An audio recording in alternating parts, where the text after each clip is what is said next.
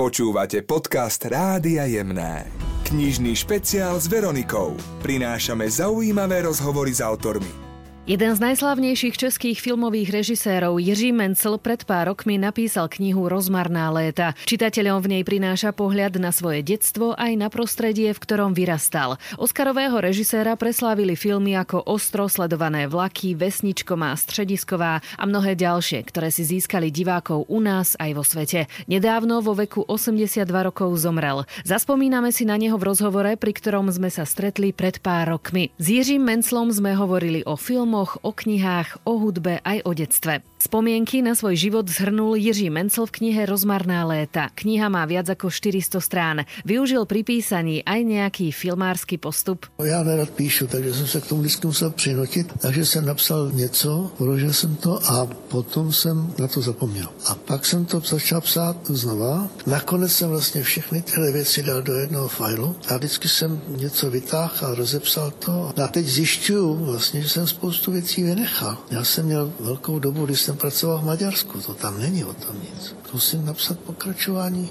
kde se vrátím k tomu, co jsem do toho nenapsal. Jiří Menzel dodal. Když mám dělat scénář a film, tak to mám závazek, takže to musím splnit. Jo? To je ten bič nade mnou. Tohle byla dobrovolná věc, že jsem měl poslouchat jen sám sebe a já jsem na sebe hrozně hodnej. Já jsem se nějak do toho moc nenutil. Akorát potom ke konci jsme dokončili film a měl jsem najednou čas a ten producent filmu Donšajnu měl o to velký zájem a já jsem ho nechtěl zklamat.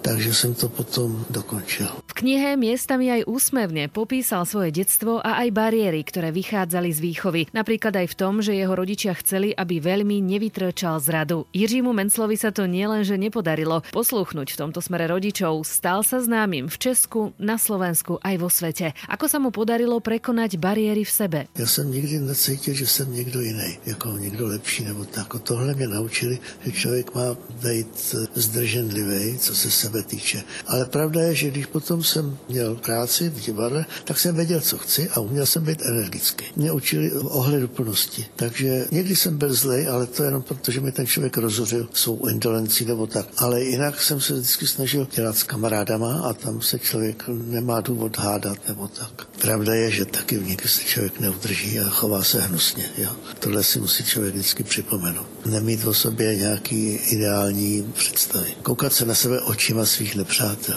To je moje heslo. V knihe spomínal aj svoj veľký filmársky vzor Martina Friča. Myslet na diváky, ale přitom jim nepodlézat.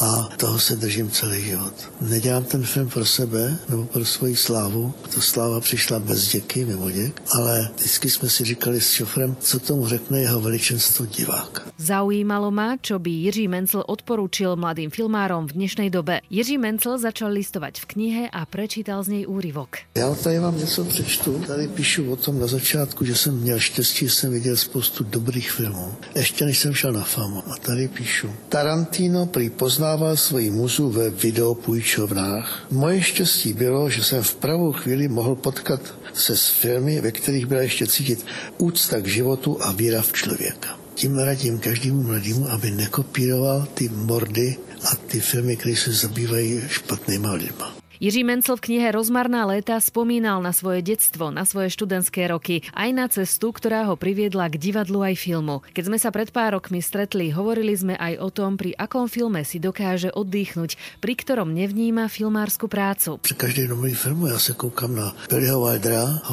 vôbec neviem, že som filmář. Ja sa koukám a bavím sa. Jenom když začnú sa na to koukať ako filmář, tak viem, že ten film je blbý, nebo že není podľa mého gusta. Počas rozhovoru sme zaspomínali aj na narodeninový darček, ktorý mu urobil veľkú radosť. Išlo o stretnutie s režisérom Woody Allenom. Prial si ešte nejaký podobný darček z filmovej oblasti. Ne, ja nemám takové tužby. Jen som mi připomněla, že teď za chvilku budu mít narozeniny moje žena a já nemám pro ně ještě žádný dárek. Ale jinak v loni to byl velkorysej dárek mý ženy a bylo to pro mě překvapení a to byl asi ten nejhezčí dárek, co jsem kdy k narozeninám dostal. Tak on neměl moc času, jo? Jenom jsme se tak jako poplácali po zádech. On napsal, že mi přeje štěstí a tak jako. A i když tvrdil, že zná moje filmy, ale možná jenom ze zdvořilosti to tvrdil. Posledný film Jiřího Menzla sa volal Donšajni a bolo v ňom veľa klasickej hudby. Akú hudbu rád počúval v súkromí Jiří Menzel? Už si nepouštím cédečka. Mám ich spoustu, ale vlastne než vylíz z postele, vyndat to z tí kazety, strčit do toho. Přitom ja som ešte si hrál na gramofon, když byli jenom ty šerákový desky na tři minuty písničky a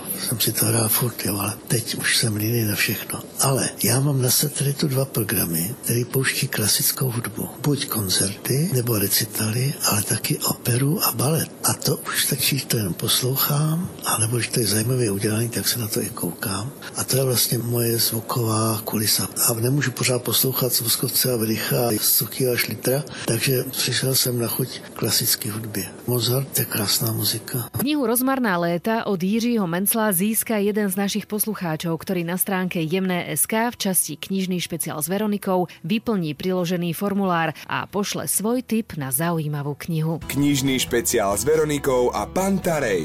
Pravidelne na Jemných. Počúvajte ho aj v podcastoch na jemné bodka es ká.